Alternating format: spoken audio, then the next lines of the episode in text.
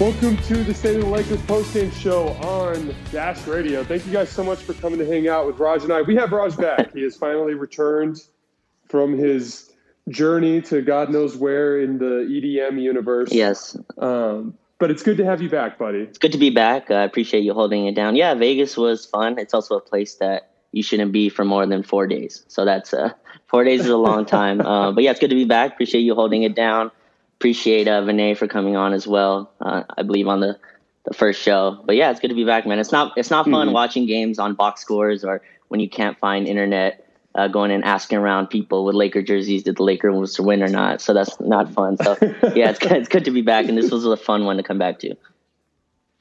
It was a fun one. Um, we are going to spend a good amount of time talking about the other two games that you missed, just because there's more just on the season in general, just because we haven't heard from you in a long time, and we want to get your two cents. But this was it turned into a really interesting game. There when they fell down by I think it was did they get down by ten or was it just eight? I can't remember. But there there when the wheels started to come mm-hmm. off, it just seemed like your stereotypical like uh, old team looking really old, looking like they don't care, getting you know run off the floor by the young, mm-hmm.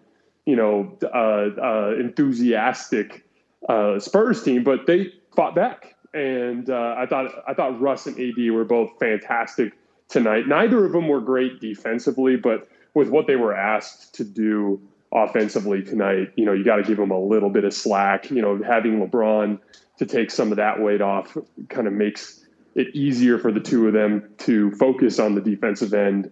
Um, but you know what? They both they both did what you needed them to do tonight, which was get a win so that LeBron can get his ankle right, so that he can come back and, and help you guys later on down the schedule. So um, it was it was it was a it was definitely what I would call a, a, a, very very important win in the grand scheme of the 82 game season. Yeah, this was definitely Russ's. Like, I guess we can start with Russ because every single night I feel like is going to be uh, him being the first uh, talking point. But he was attacking the rim. I thought at a pretty aggressive level. And when LeBron was out, it just felt like he played more free. I don't know if you saw that as well. And again, the focus of a lot of the talk has been DeAndre Jordan starting and I think I may have been even wrong. Like I thought he could play at a baseline level that he can't even reach that, even though the, the ball was kind of low. He, he might be washed. But just seeing Russ in transition get to the basket and I, like my big key for tonight was they ran a lot of Russ and AD screen and roll, right, with the Spore Fred, and even when there was Dwight on the floor, they just continually went to that. And I thought we found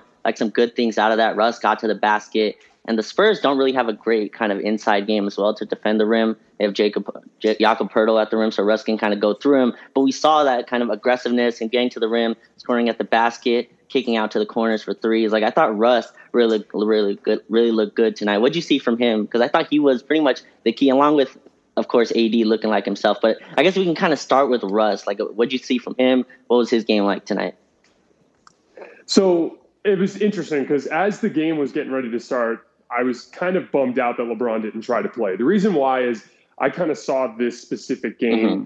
as somewhat of a must win. Not actually a must win, but somewhat of a must win. The reason why is they're about to head into uh, a stretch of here. I think four of their next five games are against Houston and Oklahoma City. So those are games that they should win. Right. Um, even if even if LeBron has to miss. So my thing was like I kind of wanted him to push through and try to get this one in San Antonio because it was a little tougher, and then they could go uh, you know, then he could rest as he needed after that. But the silver lining when LeBron decided to call it a night was what I thought to myself was this is a great example of an, or a great opportunity for Russ to not have to worry about fitting in with LeBron.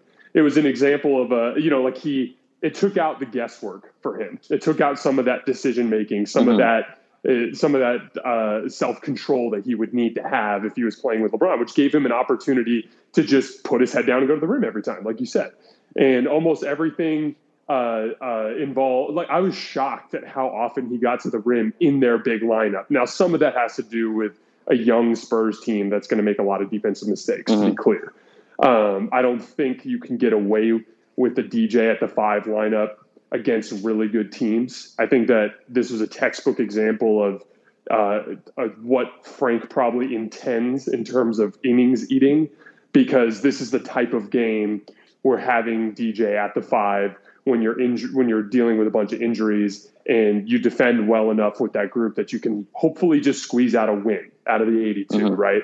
But I was so blown away by how good Russ was getting to the rim in those lineups. That's just not what we saw in the first three games. He struggled to find driving lanes in those lineups. Again, don't want to take too much from it because I don't think it'll work against good teams. Uh, but I, I, thought Russ was just fantastic tonight because they took out the guesswork. He just got to put his head down and go to the rim, and you saw his best game as a Laker. Right, and 33 points, uh, eight assists, 10 rebounds. Like that's kind of the guy they traded for, right? And you won't see this all the time, especially next to LeBron. LeBron will share a lot of that usage, but I think he still kind of has to play this way. They traded for a guy that's going to relentlessly attack the rim, right, and not try to do this where he tries not to mm-hmm. step on each someone's toes. Or they want him to be Russ. When you trade for a guy like Russell Westbrook, you trade for him, for him to be himself and, and try not to just work exactly. around other people. And I thought he did that tonight. And again, no LeBron playing, he knows that he has to be the main ball handler. And again, it looks ugly sometimes, especially when they have two bigs out there. But when they made that run in the fourth, so in the fourth quarter, they won the fourth 29 to 17. And that run was basically made mm-hmm. with uh, Dwight and AD, I believe, on the floor uh, next to Austin Reaves, I think, and I think Malik Monk maybe as well been on the floor. But that's when they made that run. Russ was still getting to the basket. Him and AD were having some nice actions. Like uh, I was kind of frustrated. They had Rondo kind of throwing those entry passes to AD, and they would just double one pass away.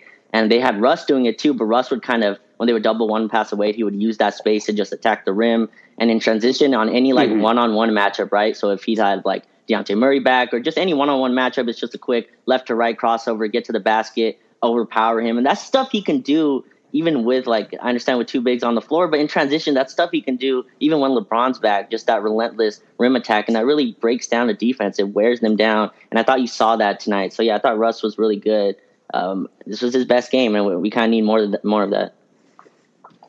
Yeah, exactly. And it, you know the reason why I like the big lineups tonight in particular mm-hmm. was because of what you're what you can expect from a team like the Spurs, right? Because a really smart basketball team is going to find a way to make you pay for being too mm-hmm. slow, um, whether it's off ball actions or a really good point guard, someone along the lines of Steph, who, who or you know Ja Morant did a great job of this too, who's going to make you look slow. Uh, trying to cover in space mm-hmm. like that, right? But this young this young Spurs team is kind of like they're just taking threes and they're going all the way to mm-hmm. the rim, right? So if you have two if you have two big guys on the floor that can clog things up around the paint. A, a young team like that is is going to struggle countering that by by making you pay for being slow. They're just going to perpetually, as long as you can chase them off the three point line, they're just going to perpetually drive right into your size. Mm-hmm. And so I'm, I'm really curious. I'm going to look at the advanced metrics after everything uploads later tonight. But I bet you the Dwight and DeAndre Jordan lineups tonight were fantastic, um, be, just because of their ability to defend the Spurs at the rim uh, and their inability to make them pay for that. Um, but you're right. The Rondo stuff is just it's it's really hard for me right now because you know I was the truther. I was the Rondo truther during the playoff mm-hmm. run. I was the one that you know when when most of the Laker fan base was was kind of getting behind the good games he was having. I still struggle with with the bad that Rondo brings and how much it can hurt the team. And when you put him out there, um, it just it just everything gets so much clunkier and and I'm hoping that this is not something we're going to have to see for much longer. You know, Darius Soriano called this out on Twitter, and I thought it was interesting. The Frank basically had ten guys he could go to mm-hmm. He had six guards, he had three centers, and he had Carmelo Anthony. And so he was in this really awkward position where he had to basically just mix and match combinations of guards that aren't great defensively with bigs, you know, that have their own limitations in terms of Dwight and, and DeAndre Jordan. And it, it, again, you're just trying to survive in a game mm-hmm. like that. And so I liked that. I liked that Frank just was like, Hey, uh, let's go big and see if they can make a, enough threes to beat us. And they just couldn't. And especially down there in overtime in the end of the fourth quarter, they just couldn't make enough jump shots. Um, uh, to to to get that win. Yeah, and I would have liked to see Rondo and Westbrook minutes a little more staggered, right? And, and like we, we're all frustrated sometimes with Vogel's rotations, but I, I, try to see what he's seeing, and I think he just wants an extra playmaker out there, right? And that second unit, but those units just can't survive defensively, and then offensively, it's still just too clunk, too clunky to be out there. Like those Rondo, Westbrook with Melo lineups, and I think like maybe one more guard, those just get destroyed. And the Spurs run a lot of ball screens, and I knew like tonight would be tough. Gregg Popovich teams play at a baseline level, right? They're not going to play too poorly to get blown out every night. Like I think they'll have a baseline level of effort and and scheme that they're going to run to where you have to play above that. Um, and I and I thought they did. But yeah, like those Rondo Westbrook minutes, uh, I just would like those gone. And I think with him trying to get another playmaker out there, I think Monk like passes enough as a shot creation shot creator where he can create where you don't need those lineups out there. But you're right, it's it's really tough. There's no one really you can go to. Like it's just trade off that you have to keep going to. Like I, I saw him sub out Dwight for Melo for offense. And then right away, you had Jakob Poeltl just go off, right? Because when AD helps, it's the guard's job mm-hmm. to kind of recover and, and tag on him, and that's Malik Monk down there, and those are layups. Um, you saw Monk saying like, "What am I supposed to do?" going into the timeout one time, but uh, you could see his hands up, and it's like it's his job to kind of rotate there, but he's not really used to that, right? That's not his role a lot of the time. So um, you could see kind of the, the the things that Vogel is wrestling with, and it's a tough decision. I, I know it's very easy to just say AD at the five, and that's that's obviously the Lakers' best lineups, but he kind of has to play the bigs like you talked about because the rotation is so short. We're missing three rotation guys who really are our three better defenders, right? In THT, four uh, rotation right, with, guys with LeBron, LeBron, LeBron, THT, Ariza, right? I'm just speaking on the uh, second unit basically. Um, but but but oh, uh, yeah, gotcha. I'm assuming LeBron's gonna play pretty soon. But yeah, with the second unit, the THT, Monk, and Ariza are, are better defenders. So I think he has a tough job trying to figure out I think he's going to kind of stick with this DJ AD lineup um, as we go onto these with these bad teams. Yeah, so at the end of the game, they went back to AD mm-hmm. at the mm-hmm. five, and I, th- I thought it was interesting because you were talking about when AD would get they would get AD involved in the action, and AD would inevitably end up guarding Dejounte Murray or or, mm-hmm. or Derrick White or one of the guards on the perimeter off of like a switch, and in the normal Laker lineups your three and four are going to be, you know, either Bazemore and LeBron, or if Ariza gets healthy, it's going to be Ariza right. and LeBron. And so you've got LeBron coming to blow exactly. the role, man. You know, like, yeah, right. You're throwing it to Jakob Poeltl. LeBron's probably just going to take it away from him half the time, and and Jakob's not going to feel comfortable enough to go up to the basket with LeBron there most mm-hmm. of the time, right? So, but instead, because of Frank's predicament, now you basically have Bazemore as your second biggest player on the floor there in that crunch time lineup, and he and you, most of the time it ended up being one of the other smaller guards that had to fill that LeBron role of of picking up the that guy on the mm. short roll. And so uh, it just it, again like this is where you just have to look at it as you're surviving the NBA regular season.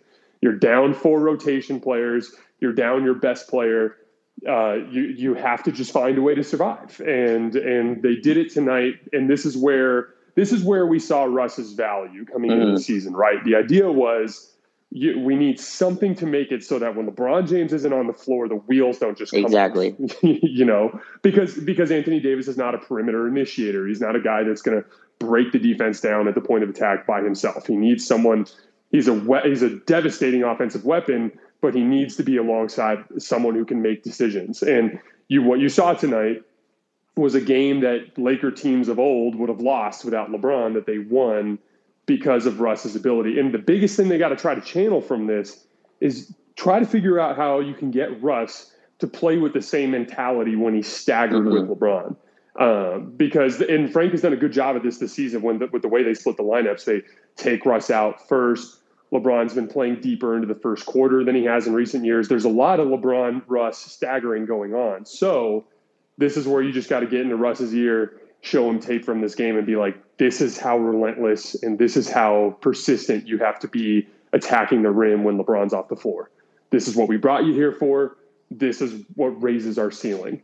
Um, and so that's that's the thing that they got to try to bottle up from this game and, and and take into the future. But I wanted to ask you so we uh, have had what three games since you last uh, were on the pod. So I asked you to come with the one thing that you're most concerned about and the one thing that you're most optimistic about from the first four games. So why don't you start by telling me about the thing that you're most optimistic about from the first so, four games?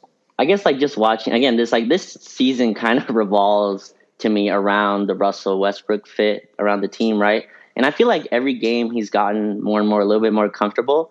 He's not, he's still not like super efficient, but that's like what I've seen been most optimistic about. Like watching the last two games, kind of not not watching them live, you kind of watch them with less emotion, so you kind of look at things a little bit differently. And I thought like he's getting to the rim a little bit more, and I thought t- today was kind of today was kind of leading up from those from those games, right? So like he's getting to the basket, and I think his chemistry with AD is starting to work. Like uh, watching that Phoenix game that I missed, I kind of thought they would lose to Phoenix. That just watching us play Phoenix in the preseason as well. They just look way more ahead of ahead than we are they're very they're well oiled system right now running. Uh, I just thought we wouldn't be able to beat that. And mm-hmm. but then on the comeback in the fourth, like I really liked what I saw, like those AD at the five with Russ. I think it was like Austin Reaves as well. Um, when they were making their run, and you just saw him kind of get a little bit more and more comfortable in Mem- against Memphis as well. I thought you saw him get more comfortable. So that's kind of what I'm optimistic about. How about you? Do you see that as well? I feel like the Russ fit, it's still clunky. Again, with the two bigs, it's never going to be clean. Like it, it's just not. You have two bigs in the paint, and LeBron's there, people are still going to play off him. It's going to be ugly, but I feel like in transition, there's things he can do, and he's starting to find his spots, starting to find shooters. I thought he found Malik Monk a bunch of times tonight. Um, obviously, got Austin Reaves some buckets. Like that's the Russell Westbrook they kind of signed for. The lob passes as well. Like I think he's a really good lob passer. He just makes bad decisions with it. That makes sense. Like that that lob pass to AD to end overtime fourth in the fourth quarter. I thought was was absolutely terrible. I thought that was a terrible pass. But I do think he's a good lob passer when he combines that with good decision making. But um, so yeah, that's what I'm kind of seeing. That's what I'm optimistic about. Yeah, so the it's it's funny you brought up Reaves. Like I talked a lot with you in the offseason about how I liked the versatility of this new Laker roster. The idea that they could go with more shooting and offense, or they could kind of default to old school Laker lineups that were mm-hmm. better defensively. And Austin Austin Reaves has kind of uh, solidified that for me um, because in the Russ LeBron AD lineups. To go vintage, old school Lakers, mm-hmm. you know, we're going to lock your ass up and we're going to lean on LeBron and AD on the other end. You needed that fourth and fifth guy in that lineup to be someone that you could count on to play that old school Frank Vogel style of basketball. And I liked Ariza for that. I liked Bazemore for that. I liked THT potentially for that if you could figure out some of his off ball stuff, but it was still a little bit thin in that regard. Well, Reaves now to me solves that problem. Reaves is like your perfect fifth dude that you could throw into those kinds of lineups. So now I'm more optimistic about the versatility that they can play with. You know, there are a lot there was a lot of mm. pessimism floating around Twitter when the wheel started to come off tonight. And you have to remember, like the this, yes, the Laker roster looks clunky and flawed right now, but it was never intended to look like this. This is not what Rob Pelinka signed up for. Okay, like the way Rob Pelinka saw this, they would have more size on the wing. They would have better point of attack defenders like Kendrick Nunn, who's shown a propensity in his career to fight over the top of screens and do his job in pick and roll coverage, or THT, who's you know, I've called him mini Kawhi a bunch of times with his ability to disrupt guys on the ball. Like there, there's a there's there was a version of this that would have looked a lot better to start the season that got derailed by injuries.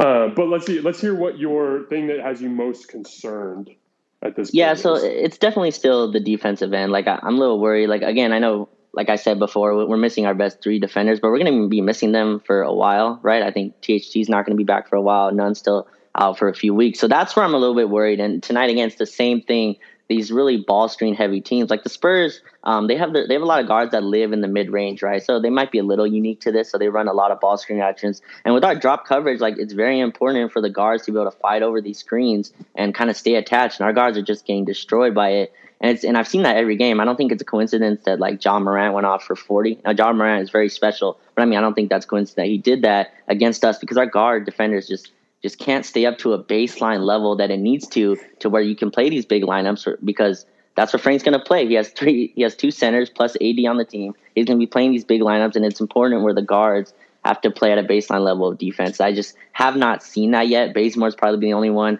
and that's why Austin Reaves is getting all these minutes. Um, he's played what I think almost 30 minutes tonight, or maybe like 25 minutes tonight. Yeah, he played. Oh, he played he 30 minutes tonight. A rookie just coming a rookie That's that insane. played 30 minutes time because he he can at least play like at a baseline level of defense plus his shooting um, plus his shooting out there was huge as well. But that's where i'm a little bit concerned about. And again i don't know if Nunn tht and ariza are just you plug those in and that's your answer. Like i think that's a little dangerous. Think about with a 36 year old ariza tht is still a young player and Nunn is a good defender. He's not a great defender but he's a good defender. But still that that's my biggest concern with this team because um, I think you saw tonight as well. Like uh, Dejounte Murray was walking into those jumpers um, pretty easily, and I, I, think you'll see a lot of guards do that against us uh, with our with our guard defense. Yeah, tonight was the worst game for the mm-hmm. Laker guard core defensively by by a mile, and I thought it was mostly effort. Um, you know, the, the Lakers, especially after yeah. their hot start, kind of just expected San Antonio to fold, and they did it. You know, young kids, they're just going to keep feeding off the crowd and continue to put shots up, and God forbid two or three of them go in, like what happened with Lonnie Walker. like it can, it, all of a sudden the dude just gets uh, yeah. outrageous confidence, and he's feeding on it, and, and he's going to keep going to work. You know, and um, that said, like it's all about options, right? Like Frank could have gone to Avery Bradley tonight if yeah. he wanted to. Um, but but he couldn't because Avery Bradley, ever since his little spurt at the end of the Golden State game has actually been pretty bad. uh, not just in you know we all saw the meme that went viral with the uh, um, you know the 27 minutes and zero points and zero rebounds and zero assists or whatever. But the truth is, is he was just he was just bad when he checked into the game to guard Ja Morant. He lost him on the first possession, just not paying attention. Like like mm-hmm. he, he was bad. So the way Frank is looking at this is, it's like, all right, Rondo's dying on screens Monk's doing some sloppy closeouts. Russ is kind of floating around. He's losing his man off the ball, but I don't really have options. And so what what what what fixes the problem is the accountability brought by the fact that you could lose your minutes, you know, and having him having options like Nunn, like uh, THT, like Ariza in the future, uh, gives Frank more, you know, uh, more ammunition to sit down with some of these guys and be like, look, if you don't do this better, you're just not going to play. Mm-hmm. You know what I mean? And uh, the the one thing that has me a little bit concerned is I and I mentioned this on the pod on on uh, Sunday night, but I I have a feeling that Reaves is going to fall entirely out of the rotation, uh, and it's not by any of his doing. It's just by virtue of the fact that Nunn's coming back. Um, you know, if you look at the way this kind of broke out this season, they brought in Rondo to basically run the bench lineups, right? And they, you know, put him in that weird lineup with with Russ a lot, especially in the Golden State game and then tonight. Well, the truth of the matter is, is those minutes are going to Nunn, mm-hmm. right?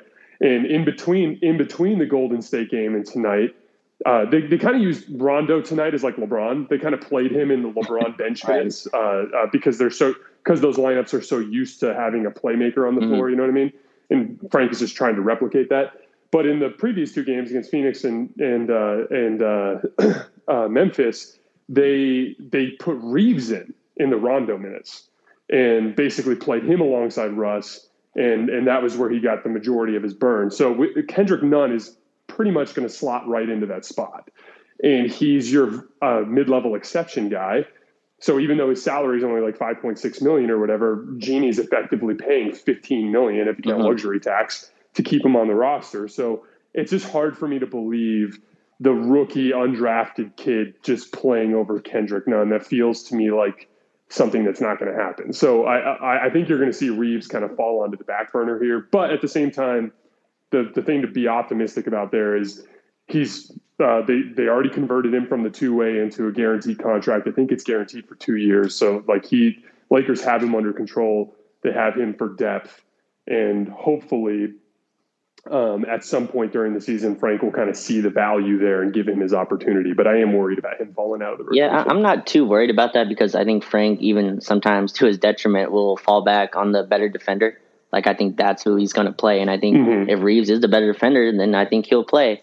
And Rondo, I think he was brought in uh, not to be Jared Dudley, but I don't think he was meant to play this much. At least that's what they told us at the media day, which was I think three years ago now. But yeah, like I think at like media day they talked about Rondo not playing much, and again I'm not sure if that's true or we'll never really know until we get the full rotation. But I feel like when we get the full rotation, he should be the one kind of sitting out. I would like to see Reaves stay in the rotation. I think he's too good of a shooter to not play. Um, I think that just fits next to three stars who want to get to the basket. Basically, like you need knockdown guys, which is why I thought Ellington would play. But his defense again just can't get to a baseline level that it needs to, and that's where Reaves comes in. He's a rookie. He makes rookie mistakes. He gets out muscled. I thought Lonnie Walker tried to pick on him tonight. Uh, you saw him kind of uh, use his whoever he was guarding, kind of use him as a screener and go at him. But he makes the right decision, even if he gets out muscled. And I think that's all you can ask. He makes the right play, and those are all cliches, but those matter when you're playing next to superstar guys who take all this usage. If you're in the right spot, take the right shots.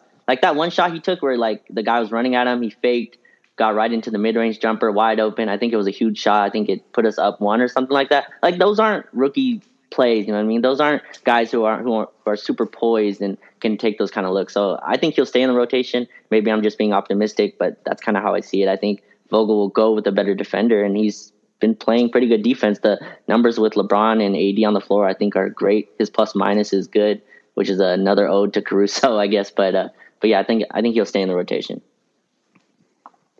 So, our guy Jason Maples just tweeted and said uh, uh, um, that there's no way. He says no way Reaves leaves the rotation. Don't put that in the air. I'm not putting that in the air as if to say that I want it to happen or that it should happen. I'm just saying it's what I predict.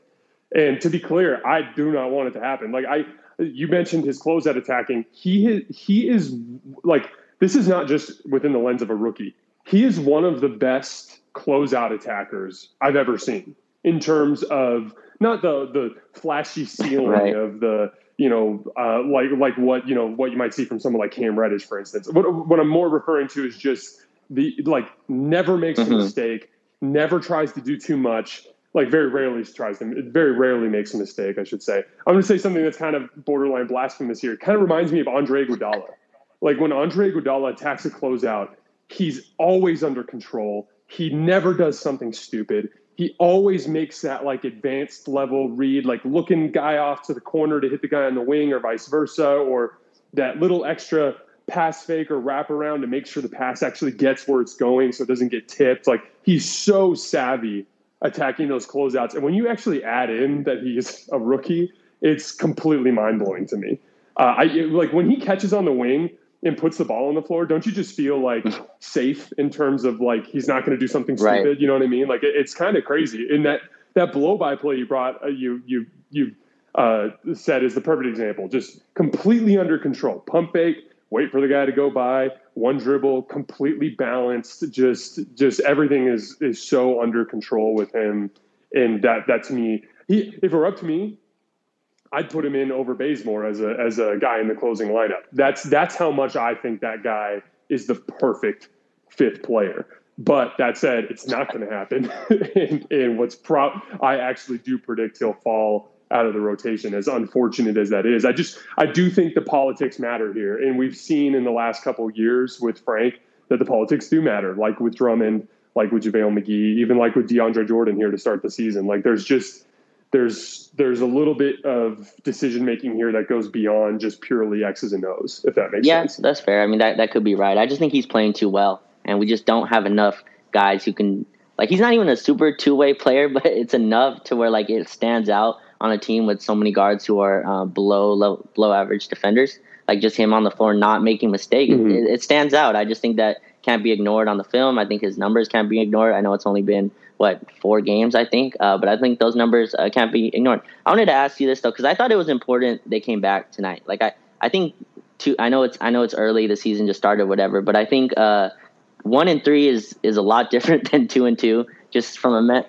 just from a mental oh, psyche of a team. And they got punched in the mouth. Like they could have easily just, you know, got punched and just let it keep bleeding. And I honestly, that's what I thought was going to happen. Like at the Spurs in the fourth, we're kind of gonna we're kind of gonna run away with it. I think they ended the thir- ended the third on like a twelve to three run or something like that.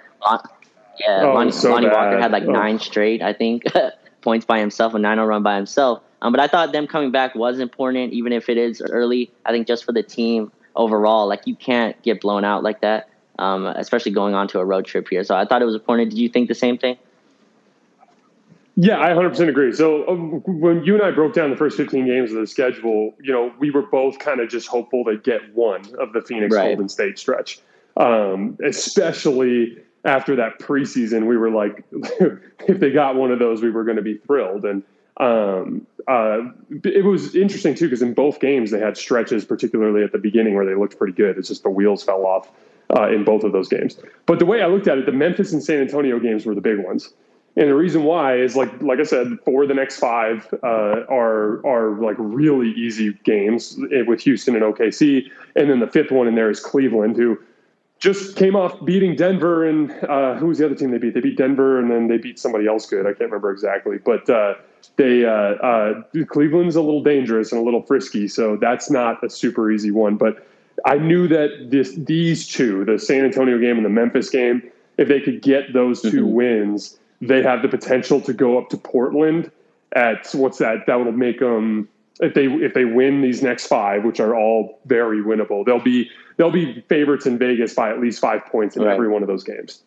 um, uh, they they could go up to Portland 7 mm. and two, and have an opportunity to get a signature win, early season signature win up in Portland.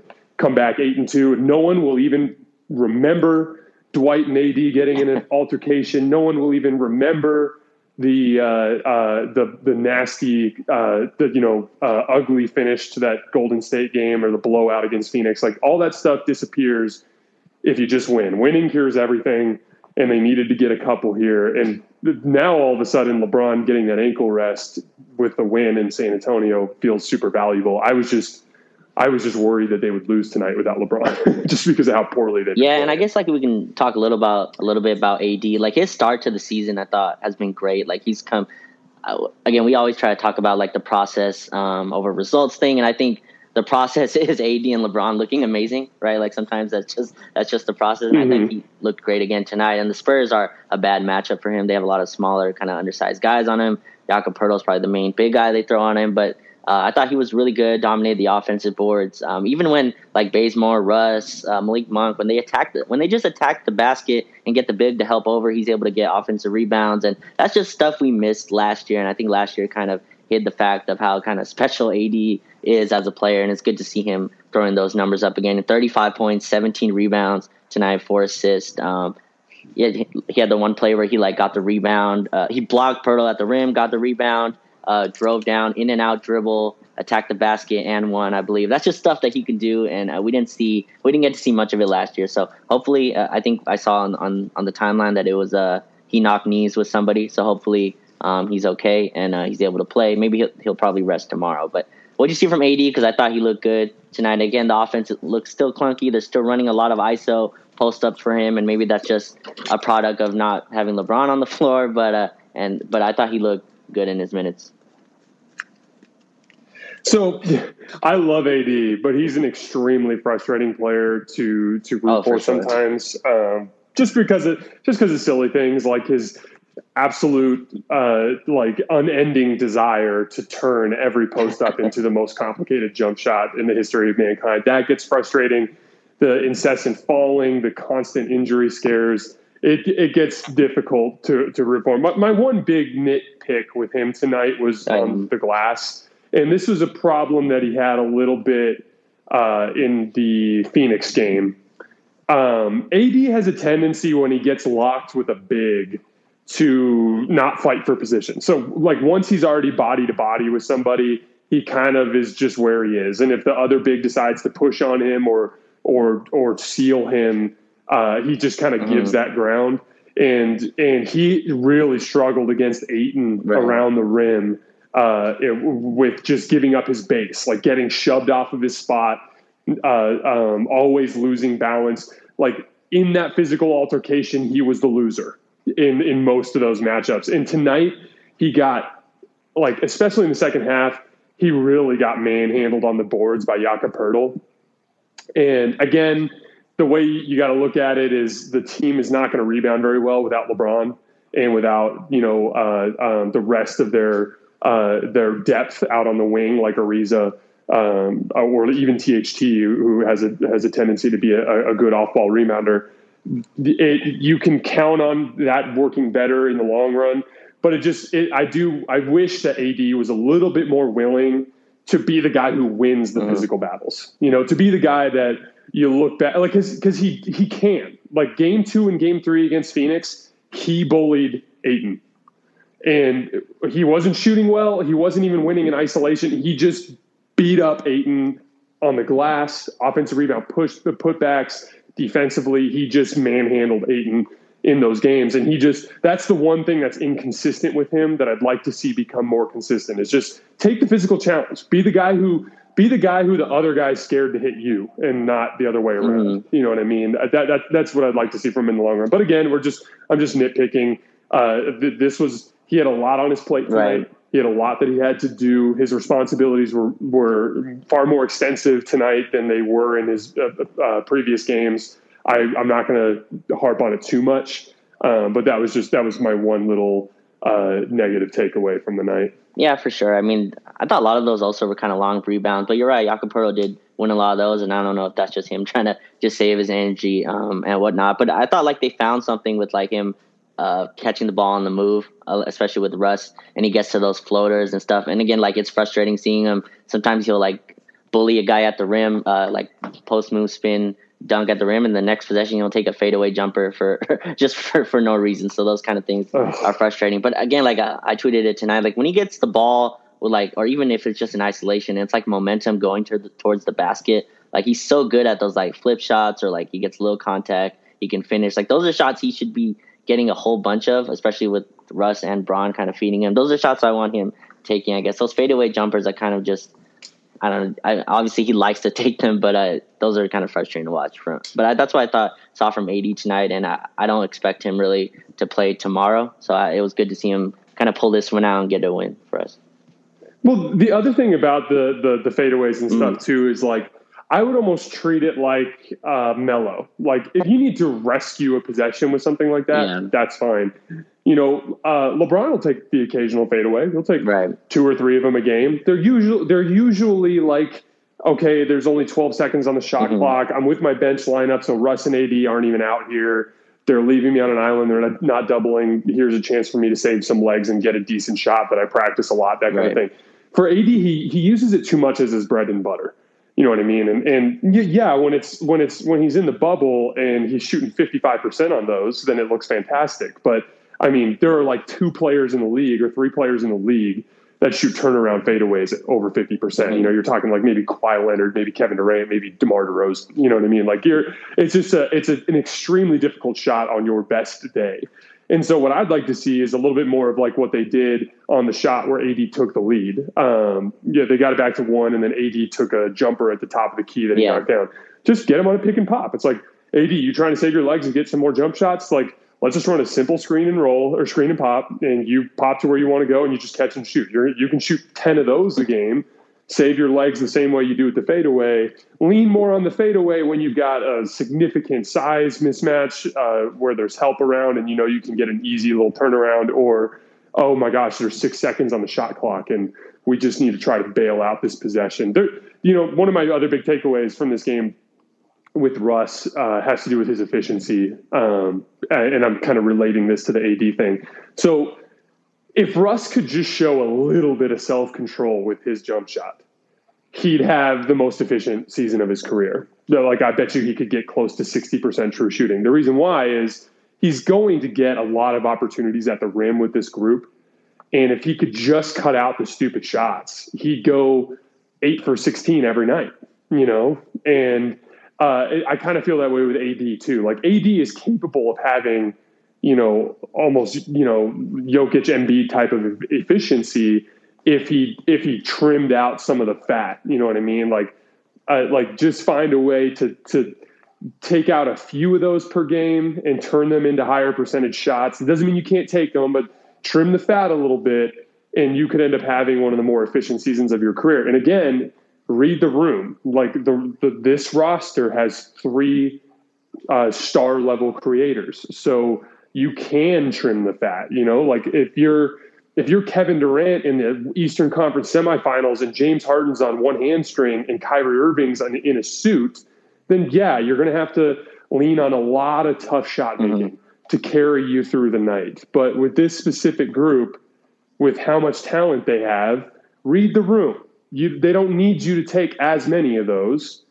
Trim some fat, Russ trim some fat, LeBron trim some fat, and and it'll it'll show up in the long run. Like I think it, I told you all summer that I predicted LeBron would have his best three point shooting season because I knew that that was the way he'd look at the room. He read the room with this group. I need to shoot better because that's how I can make sure my game fits well with these mm-hmm. guys. And I and I think that the way he saw it was I can be a high volume three point shooter this year and maintain my impact without stepping on people's toes. And and so that's where that's where I'd like to see both Russ and AD improve is just trim the fat in their shot selection. For sure. And I think like expecting Russ to do that, um, like I wouldn't expect it. Russ has been in the league a long time. Like he's gonna take those bad jumpers. And I think there's a difference. Like he had that one mid range jumper he hit where like you came off of AD's the banker, uh, not the banker, the one where he came off uh, AD, I think, and uh, it was wide open, just in rhythm, one dribble, just in run wide open pull up jumper, and he switched it. And then in trans in the next play down, I think he got the rebound, came in transition, and just pulled up this heat check, um, this contested heat check. And those are the stuff you just kind of have to live with. I know they're bad shots and whatever, but that's just what comes with the package of Russell Westbrook. If you can get this all this other stuff kind of mixed in, and we talked all summer about how like it's about putting what Russ does in the mix of LeBron and AD to where it can kind of over overpower the other team. And I think that's what you need to get. Expecting him to kind of trim off these bad shots, I, I just don't think you're gonna really get that. And again, maybe two bigs really plays into this. It kind of lulls him into the jumpers. Like you'll see him uh, guards go so far under the screen, and the big will just sit back because there's another big in the paint, and he's going to take those. Like it's tough for him to turn those wide open shots down. Like those are shots he's taken his whole career, and I don't see that stopping in year 13 or, or whatever year he is in. He's in, but you're right. He can be more efficient. Those decision making has to get a little bit better, and uh, he has to work with LeBron on the floor. Though we have to see it with LeBron. I thought tonight he did play a lot more free. Uh, you could tell he got the ball a lot more. You could tell he was just he played like himself. He played like Russell Westbrook does, and and there's a mix of bad and good with that. Uh, but I I think he can. You're right. He can get more efficient with it. And if LeBron's going to shoot this well, you can put him off the ball more. Mm. And and because you were saying like it's got to work with LeBron, mm-hmm. right? And I I do think that you know LeBron in order to get his rhythm needs to have extended stretches during the game where he kind of is the maestro, kind of like the beginning of the fourth quarter against Memphis. I'm not sure if you had a chance to watch the tape yet, mm-hmm. but in that fourth quarter against Memphis, LeBron just became the primary decision maker and and a ton of good stuff happened. And you you got to have stretches like that, but you know if there's a specific point in the game where you need to get Russ going and and you know like just stick LeBron off the ball because of how well he's been shooting and ask him just to do what he did tonight and, and see if you can't get something going there. And I'm with you. Like Russ is who he is. Blah blah blah. I get that. I, I I do. I, I sincerely do. I and I understand. And I'm also a big believer in you got to play into people's personalities. Like mm-hmm. if his personality is like I thrive on the the confidence that I get from my green light. You know, kind of like the Draymond Green thing. Like you need him to be crazy because that's what fuels his defense. So you can't tell him to not yell at the refs or right. stop yelling at teammates or to stop having blowups with the coaching staff because like that, you know, fervor that he has that that's what drives his defensive motor. So you got to you got to feed into a guy's confidence and you got to feed into what their personality is. But this is the first time literally in his whole career where he's been a third option. Mm-hmm. So at a certain point, like, and I, I, I loved that Frank said it earlier in the year. Like, it's like Russ has a green light on catch and shoots. Right. But when, when he's off the dribble, he needs to be more picky. And you brought a great point. Like, there was one jumper that he took in the pick and roll today.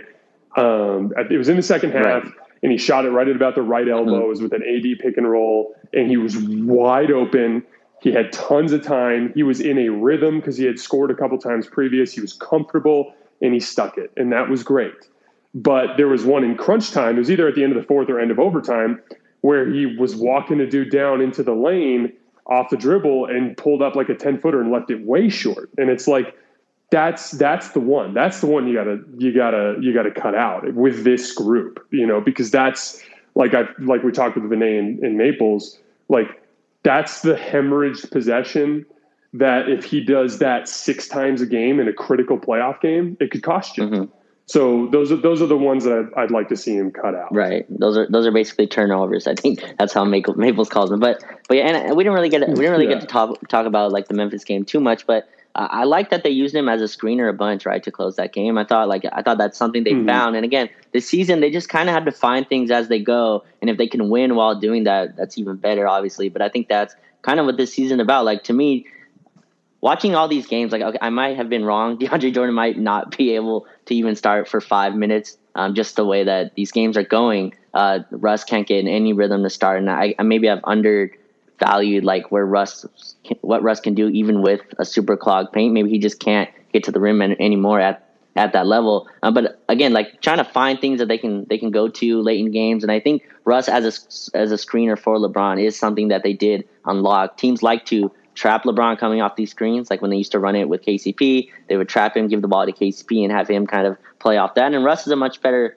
player on, on those decisions, him getting to go downhill. And that's something I think they can use going forward. So that's like another thing that you can just unlock as the season goes. Did, did you see that as well in the Memphis game? Just seeing Russ, I guess, as a screener for LeBron, something they can go to. Yeah, that was a big thing that we talked about. It was actually brought up by one of our callers, mm-hmm. and it was something that I uh, uh, made specific note of during the game. The it reminded me of Wade LeBron Bosh, mm-hmm. um, uh, particularly in the the Thunder series in the 2012 finals. They did a lot of LeBron Wade pick and roll with Wade becoming the uh, the short roll right. guy, and they just got they just got fantastic stuff out of it because it's just he's he's such a good playmaker.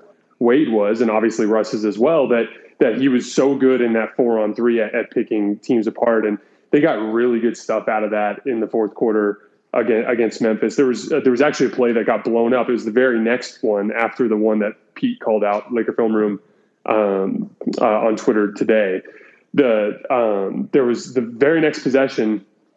LeBron actually rejected the screen mm-hmm. and roll and uh, uh, that they just used with Russ, and he went to the right instead of going to the screen, which is to the left, and it completely befuddled Memphis. Both guys jumped to Russ's side and then immediately realized they made a mistake and sprinted to LeBron. All of a sudden, Russ is like butt naked at the top mm-hmm. of the mm-hmm. key, and LeBron just throws the little pocket pass, and Russ came down the lane, and AD read it, cut just on time, and honestly, uh, I can't remember who it was from Memphis, but someone ended up breaking up the pass and it turned into a turnover. But had Russ successfully completed the little completed the little shovel pass, AD probably still be hanging on the rim. Like it was it was one of those. And I remember sitting there thinking, like this is this is one of the ways that you can use Russ's um, you know skills and weaknesses to your advantage in crunch mm-hmm. time. Make him a screener, turn him into Draymond, turn him into Draymond let him let him make those kinds of plays. And and the most important facet of that is the the the uh, the like sizes element. So you know the reason why the Lakers can't just run LeBron AD pick and roll against like the Clippers or or some of the best teams in the league is they'll just switch it mm-hmm. because chances are you've got two really big strong forwards guarding those two guys and if a guy is if a guy checks the boxes quote unquote capable of guarding LeBron he probably checks the box of capable of guarding AD and vice versa so it just it's just really easy to switch it, and then the action is blown up, and then you end up having to isolate anyway. Well, Russ is almost always going to be guarded by a someone in that six three or less type of of, of size, uh, you know, size frame. So from that standpoint, it becomes extremely difficult to switch. And now uh, you've got two incredibly gifted passers and ball handlers uh, with two defenders, you know, having to run a traditional pick and roll right. coverage. So it just it, it's it's definitely something that I think the Lakers can weaponize, and and it makes me a lot more optimistic about that fit in crunch time. And that was the key that everyone was missing with the Houston part, right? Because like Houston was strictly specialists alongside Harden and, and Russ, and so you know it became easier to it, became easier to uh, uh, to make Russ's inability to shoot a, a, a, huge crippling effect on them. But with this group, with Anthony Davis as the guy who's going to be cutting or in the rolls or in the dunker spot, and with LeBron, who quite frankly, I mean, I know people, some people disagree with me. I just think LeBron's way better than James Harden. Like he just is. He's so much better as a passer. He's so much bigger. He's so much more versatile.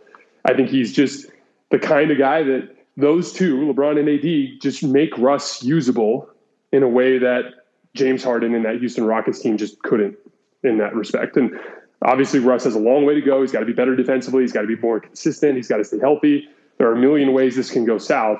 And I still don't love the fit, but I'm more optimistic about the potential ceiling mm-hmm. now than I was before the season, if that makes sense. yeah, sense. for sure. It's going to be a clunky fit for a while. I think they're all going to try to figure each other out. We'll see if the starting lineup stay the same, and it might just with the injuries that we have. Um, but I think today was a good like step forward, I guess, for Russ. It's kind of what he has to be, but he has to be it with LeBron on the floor as well. Like he played a lot more free tonight. We'll see if he does when LeBron comes back. But just stuff he did in transition, that relent- relentlessness, relentlessness, uh, attacking the basket. That's who they traded for, man. Like that. That's the guy they traded for. They didn't trade him to kind of you know walk around, kind of stand in the corner, or you know try to just feed AD every time. Like they traded Russ to be Russ. That's what you do when you when you go get a player like this, and they need him to be himself for this team to go anywhere uh, that they want. And I thought today is a good step for that.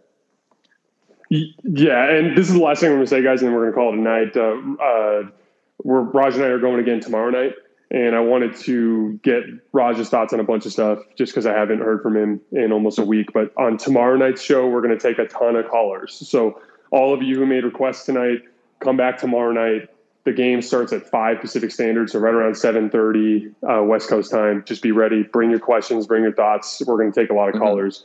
Um, but yeah, like it with this with this specific uh, um, with this specific group the main thing that I want to look at in the long run, as as is usually the case, is going to be that defensive rating mm-hmm. metric, and not not because of what their defensive ceiling is, not because of what their uh, you know what this lineup does or what that lineup does. I just think it's going to be the best indicator of this team's effort level. Mm-hmm and and it's just it's just a great to me just like a quick catch all type of metric that says that does a good job of of uh, gaining how hard a team is playing and, you know, the effort's been really inconsistent to start the year. A big part of that's depth, a big part of that's injuries. But I, I, I'm just, I'd like to just see over the course of the season, then trend in the right direction and get that closer to that top five, top 10. Because then that would just be an indicator to me that they're giving the consistent effort to establish the habits that they need that they're going to lean on when they hit adversity in the playoffs. And so it's ugly so far that's definitely something they need to work on. Um, but that's something I definitely want to keep track of. Yep, I agree, and we'll see. Uh, we'll see it again tomorrow against. They're playing the Thunder. They play OKC tomorrow. Um, so that's. Yeah, play OKC tomorrow, and I wouldn't be surprised if both LeBron and AD sat out. But I hope LeBron gives it a go if AD. Yeah, I would, I would, I would think the same. You should be able to beat OKC without, uh, even maybe even without AD and LeBron, you still be able to. You should still be able to go in there and get a win. Uh, but we'll see. Uh, it, this was a good win, though. I think it was ugly. It was close. unnecessary close sometimes, but uh, I thought it was good to pull this one out. I thought it was important to come back. You can't just, you know, they went down 12 in that third, and it looked it looked scary. I thought they were going to lose. To be honest, I thought the Spurs We're just going to run the score up, and I think it's important they came back and and they won. So that was good. Yeah, it was an mm-hmm. important game. Couple couple of important mm-hmm. check marks, like the Memphis game. LeBron and AD both didn't right. play well and they won. That's a that's a big check mark, especially after the Suns game or the Warriors game where LeBron and AD were world beaters and they lost. Like this, that was an important check mark. And then tonight, down a star on the road, young team playing with a ton of energy. Just you just need to get a win, and and they got a win. So like some of those like mental check boxes that we look for for like that championship mm-hmm. makeup. A couple of those things got checked in the last couple nights. So that's that's definitely encouraging. But yes, thank you guys so much for hanging out. We sincerely appreciate it. Like I said, wanted to get Raj's thoughts on a bunch of stuff, but we are going to take a ton of callers tomorrow night. So bring your questions, bring your uh, whatever it is that you have to say, whatever it is you want to vent about. We're going to take a ton of callers tomorrow night. Hopefully, another Laker win at that point. But Raj, it's good to have you back, my man, and I will see Appreciate you. Appreciate it, everyone. Thank you.